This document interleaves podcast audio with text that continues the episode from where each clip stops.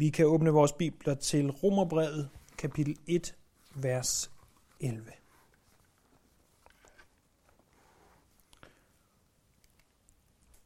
I det vi for nogle måneder siden påbegyndte vores studie af Romerbrevet, der gik vi i gang med i de første syv vers at se på den formelle indledning. Det hvor Paulus skriver alt det, som de fleste antikke brevskrivere de skrev. Sidste gang vi var sammen om Romerbrevet, der så vi så, at Paulus påbegyndte sin uformelle indledning. Øh, og det var ikke noget, som var indeholdt i alle antikke breve, nemlig at man hilste på og fortalte dem, hvordan det gik, og hvorfor man gerne vil skrive til dem osv. Det er den mere uformelle indledning. Og, og det er den, vi er ved at se på her. Han, han beskrev øh, sidste gang, og han beskriver også her, øh, hvordan han beder for dem, og at han ønsker at komme og besøge dem. Og sidste gang så vi i vers 10, at, og at han altid beder om, at det med Guds vilje dog endelig må lykkes mig at komme til jer.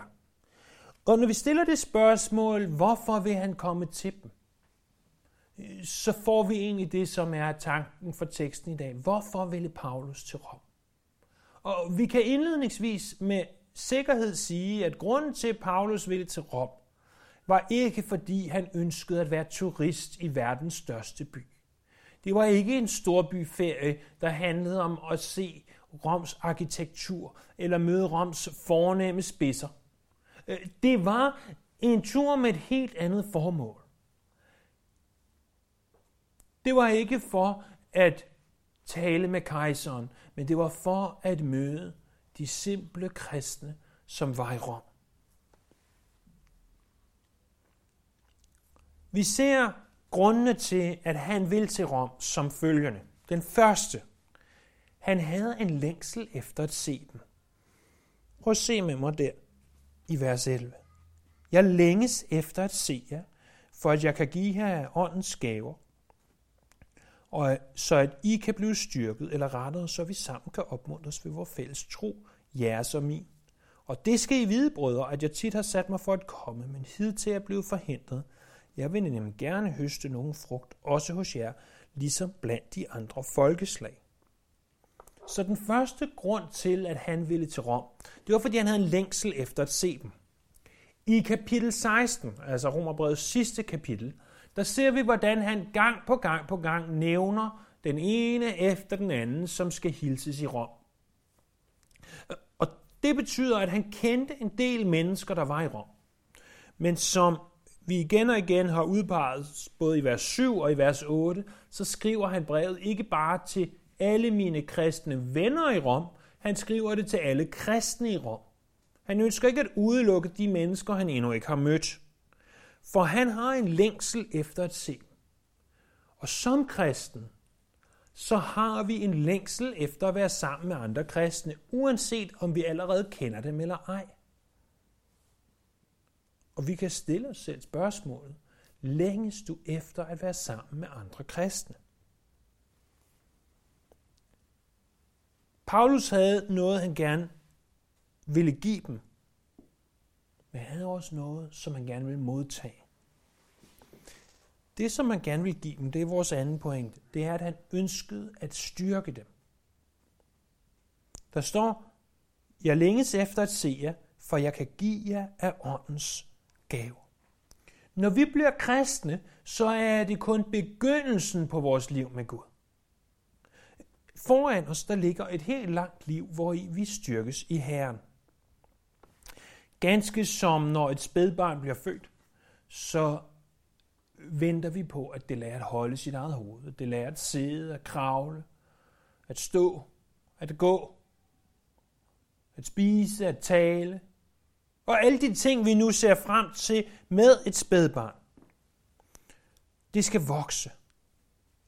Sådan skal den kristne også modnes i sin tro. Hvorfor? Så vi kan stå fast igennem livets storm. En vigtig, vigtig pointe er, at Satan kan ikke forhindre en eneste i at blive kristen. Men Satan kan godt forhindre den allerede kristne i at modnes. Således at vi går rundt som forkrøblede kristne. Det er det, som hele Efeserbrevets 6. kapitel 10-20. vers handler om. Den åndelige krigsførelse. At vi står i en kamp, hvor i at Satan gør alt, hvad han kan, for at forhindre os i at blive mere som Gud. I at vokse i noget og i erkendelse. Hvis du er kristen, og du føler, at dit liv med Gud, det er en lang række af fejltagelser, så er det måske, fordi du har behov for at blive styrket. Og det er det, som Paulus taler om, når han siger, jeg kommer for at give jer af åndens gaver. Det her udtryk, åndens gaver, det kræver noget forklaring for ikke at blive misforstået. Mange af os, vi kender, eller håber vi alle sammen kender ordet karismatisk. Øh, I den bibelske betydning bruges det fra det græske ord karisma, det er jo ordet karismatisk, og vi kender det bedst fra 1. Korintherbrev kapitel 12 til 14. Her tales der om åndens nådegaver, det oversættes typisk nådegaver, og de karismatiske gaver kaldes de også de her mirakuløse gaver som profeti, helbredelse og tungetale. Men ordet karisma, eller karismatisk, det bruges ikke alene om åndens mirakuløse gaver. Fordi i Romerbrevets 6. kapitel 23. vers, der står, at syndens løn er død, men Guds nådegave er evigt liv. Nådegave bruges der om frelsen selv.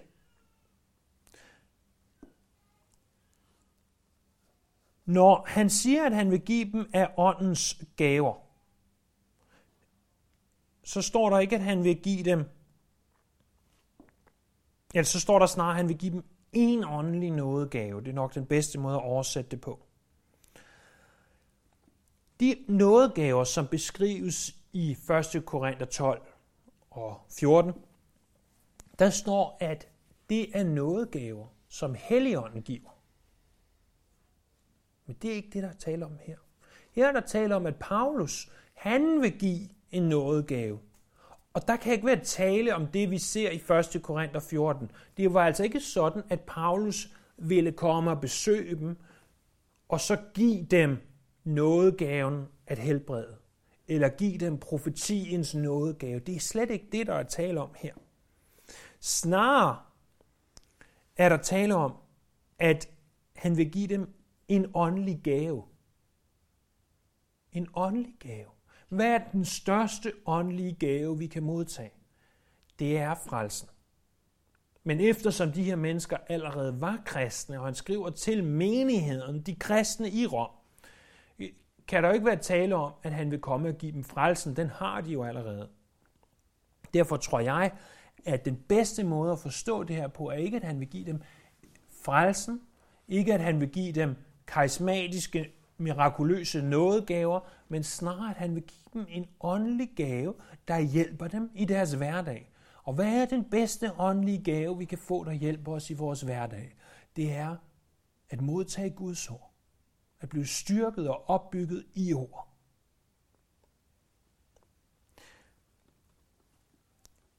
Barnhouse, som er en af dem, der har skrevet et, et temmelig stort værk på Romerbrevet. Fire ordentlige øh, bind fylder det. Han skriver, hvis du ønsker et stærkt åndeligt liv, det her det er dybt og simpelt, på samme tid. Hvis, hvis du ønsker et stærkt åndeligt liv, og, og hvorfor skulle vi ønske det? Jamen, så vi kan stå imod i de storme, der kommer. Så siger han, så bliver du nødt til at bruge tid på det. Jeg ved ikke, om du er lidt ligesom mig. Men nu har det jo lige været nytår. Og ved nytår, der er det jo typisk, at øh, 80% af Danmarks befolkning, de har et nytårsforsæt, jeg ved ikke om det lige er 80, men stor procent af Danmarks befolkning har et nytårsforsæt om at at øh, spise mindre og dyrke mere motion. Øhm, det der med at spise mindre, det ved jeg godt, jeg bliver nødt til. Det der med at dyrke mere motion, det har jeg efterhånden desværre opgivet, desværre. Men jeg er, i en eller anden grund af den overbevisning, at jeg kan komme i fysisk form ved at bruge et par minutter om dagen.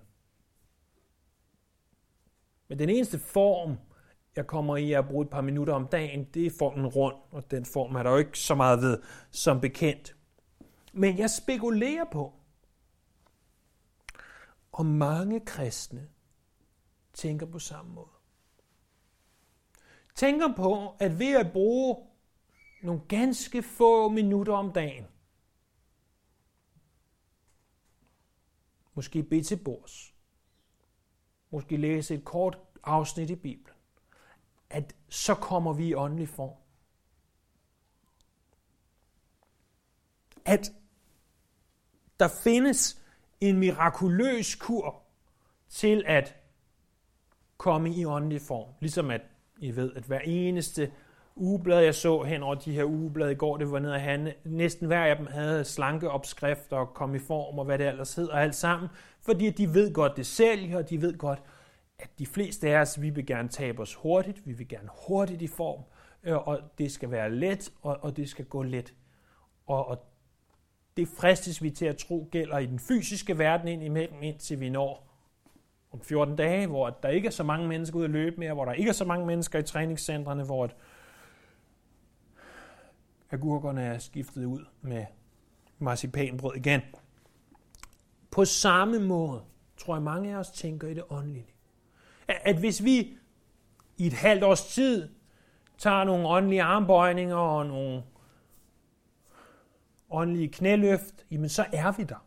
Så er vi nået mål.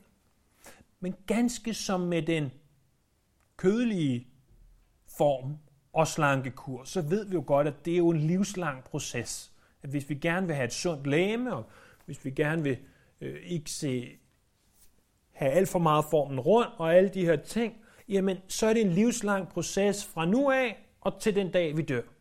Men sådan er det også med det åndelige liv. Det er en livslang proces. Det er ikke noget, der er overstået på fem minutter. Det er ikke noget, der er overstået på et halvt års bibelskole eller på noget af den stil. Det er noget, der er hver dag. Og igen, ganske som slankekur og fysisk former, og det er helt op til jer, men ganske som alt det, så kræver det ihærdighed og tid. Det kræver altså længere tid at lave et sundt måltid mad, end det gør at bestille en pizza tror jeg nok. Øh, men sådan er det også med vores liv i Herren. Det kræver ihærdighed, og det kræver tid, og det kræver, at vi til side sætter tid til ham. Så det var den anden ting. Han ønskede at styrke dem. Det var den anden grund til, at han ønskede at komme til dem. Den tredje grund, det var, at han ønskede en fælles opmundring. Prøv at se vers 12 eller rettere, så vi sammen kan opmuntres ved vores fælles tro, jeres og min. Når Paulus siger eller rettere, så omformulerer han det, han allerede har sagt. Han siger, det er ikke bare, at jeg vil komme, og jeg vil give jer en åndelig gave. Nej, faktisk, når jeg kommer til jer, så kan det godt være, at jeg giver jer et Guds ord. Men jeg modtager også så meget fra jer. Det er dog vigtigt for ham at understrege, at han kommer ikke primært for at få. Han kommer for at give. Men når vi giver, så får vi. Og hvilken vigtig lektion for os i menighed. At når vi kommer her søndag formiddag, når vi kommer her onsdag aften, så lad os ikke komme primært for at få, men lad os komme for at give. Lad os komme for at give ud af det, vi har, til de andre. For når vi giver, så får vi.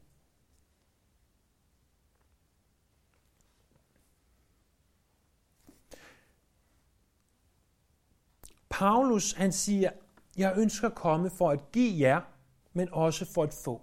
Paulus havde allerede i de første par vers etableret sin autoritet og sagde, jeg er en apostel. Jeg har en autoritet, som I ikke har.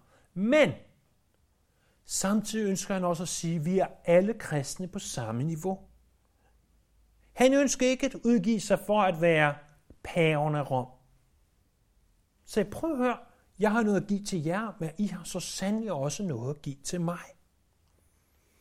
Og hvor klinger det godt med Jesu ord fra Matthæus kapitel 20, vers 25-27, hvor Jesus siger, I ved, at folkenes fyrster undertrykker dem, og at stormændene misbruger deres magt over dem. Sådan skal det ikke være blandt jer. Men den, der vil være stor blandt jer, skal være jeres tjener, og den, der vil være den første blandt jer, skal være jeres træl. Og hvor er det modsat den pastor, super rockstar mentalitet, som vi desværre så ofte ser i dag. At pastoren, eller måske endda lovsangslederen, ophøjes til et niveau, hvor at de ikke længere er nogens træl, hvor de ikke længere er nogens tjener. Men Jesus siger, sådan skal det ikke være blandt jer. Paulus han ønskede at komme til dem, fordi han ville have fælles opmundring. Han vidste, at han kunne give dem noget, men han vidste også, at de kunne give ham noget. Den fjerde grund til, at han ønsker at komme, det er, fordi han kan høste frugt hos dem. Vers 13. Og det skal I vide, brødre, at tit har sat mig for at komme, men hidtil er blevet forhindret. Jeg vil nemlig gerne høste nogle frugt hos jer, ligesom hos de andre folkeslag. Det viser igen hans ydmyghed. Fordi han ønskede ikke at give ud af sin frugt, men han ønskede at høste af deres frugt. Han ønskede at samle sammen af den frugt, som romerne, de kristne i Rom, de allerede bar. Og Paulus han forventede, at de kristne i Rom, de bar frugt. Det var en frugt, der kunne blive til hans opbyggelse. Hvis jeg skulle risikere Gud til vores frugttræ, så har jeg ikke rigtig noget med frugten at gøre. Jeg kan, hvis det er tørt, vande mit frugttræ. Jeg kan, hvis der er to torsdage i en uge, endda beskære mit frugttræ. Men jeg kan ikke bestemme, om der kommer frugt på det eller ej. Jeg kan prøve på at gøre forholdene så optimale som muligt. Men jeg har intet at gøre med, hvorvidt der kommer frugt på det træ eller ej. Men hvis der er frugt, så kan jeg plukke frugt. Og så kan frugten blive til min gavn. Og Paulus siger, jeg kan godt komme til jer, jeg kan give jer Guds ord, og jeg kan fortælle jer mere om Jesus. Men hvorvidt I bærer frugt eller ej, det må være op til jer. Men jeg tror på, at der er frugt hos jer, og så kan jeg tage den frugt, og den kan blive til min gavn.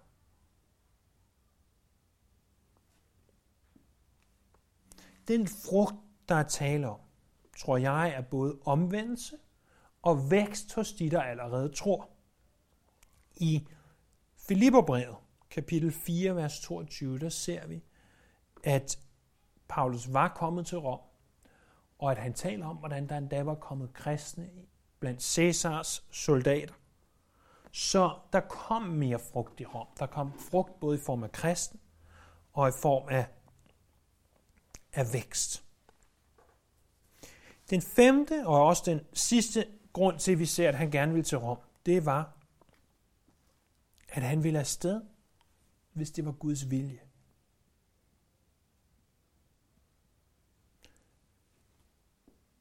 Der står han tit og sat sig for, men er blevet forhindret.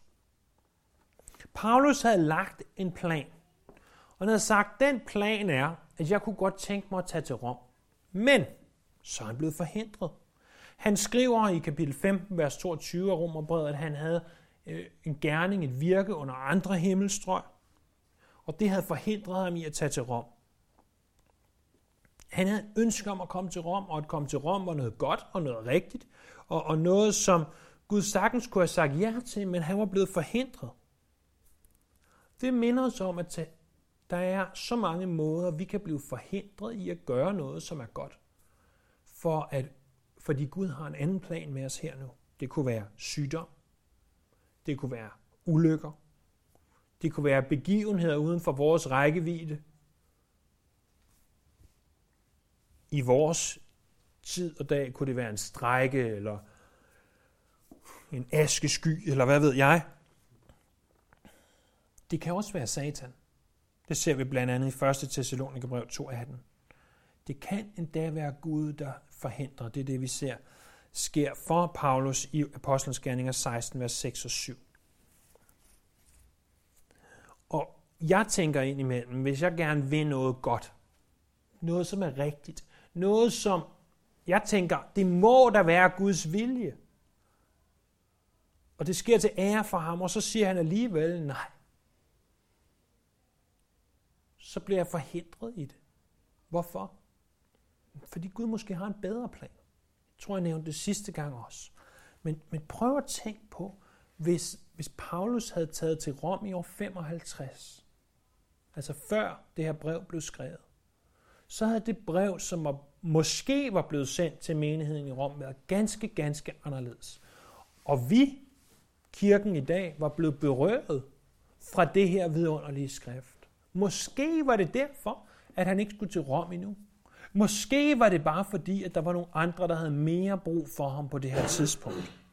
Vi ved det ikke. Hvad der også er værd at bemærke er, at Paulus endte med at komme til Rom. Ikke på den måde, han havde tænkt. Paulus endte med at blive taget til fange i Jerusalem og opholdt sig der i to år, for derefter at blive sejlet imod Rom, forlise et skib ud fra Malta, blev bidt af en slange, og alligevel blev transporteret op til Rom, hvor han så sad i husarrest i to år. Han endte med at komme til Rom, men han endte med ikke selv at skulle betale for det, eller bekymre sig om det. Han endte med at blive transporteret af kejserens skibe. Og sådan gør Gud nogle gange. Vi har en plan, vi har et ønske, og vi tænker, hvorfor sker det ikke? Men Gud har måske en anden og helt anderledes og bedre måde at lade tingene ske på. Hvorfor ville Paulus til Rom? Jamen det ville han først og fremmest, fordi der var nogle kristne der, som han havde noget at give, noget at opbygge dem med. Og det er så usandsynligt vigtigt, at vi bliver opbygget.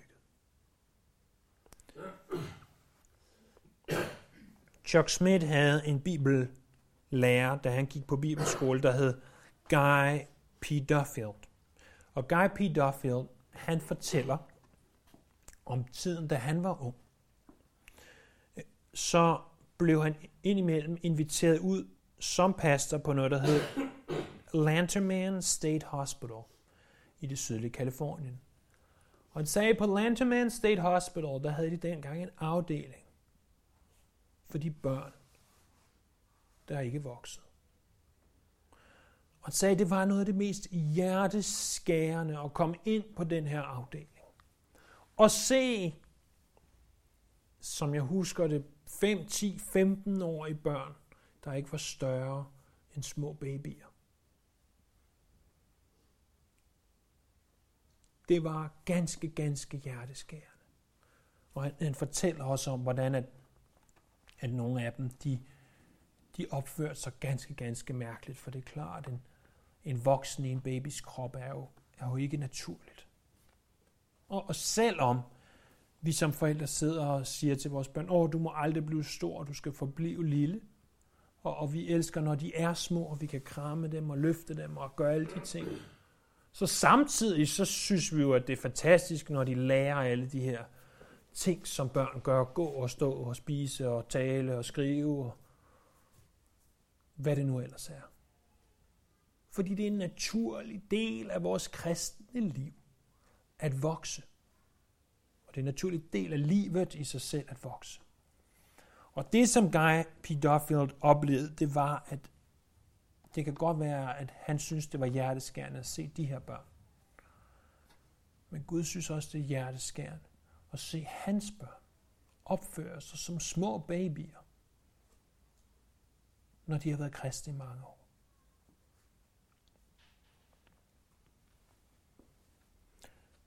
Paulus vil til Rom, fordi han havde en gave at give, men han havde gaven Guds ord. Du også blev givet Guds ord. En vidunderlig gave. En vidunderlig gave, igennem hvilken du kan vokse i ham. Det er ikke den eneste måde, vi kan vokse på, men det er en ganske væsentlig måde. Lad os tage det her nye år, det her nye årti, og gøre det til et årti, hvor vi vokser i her, hvor vi tager hans ord, og vi læser det. Ikke bare for at læse det, men for at have fællesskab med ham, så vi kan drage tættere på ham. Og lad det ikke blive som med motionen, tro, at det er noget, der er overstået på et øjeblik. Det handler ikke om, hvor meget du læser, og hvor hurtigt du læser. Det handler om, at du vokser i ham. Lad os bede.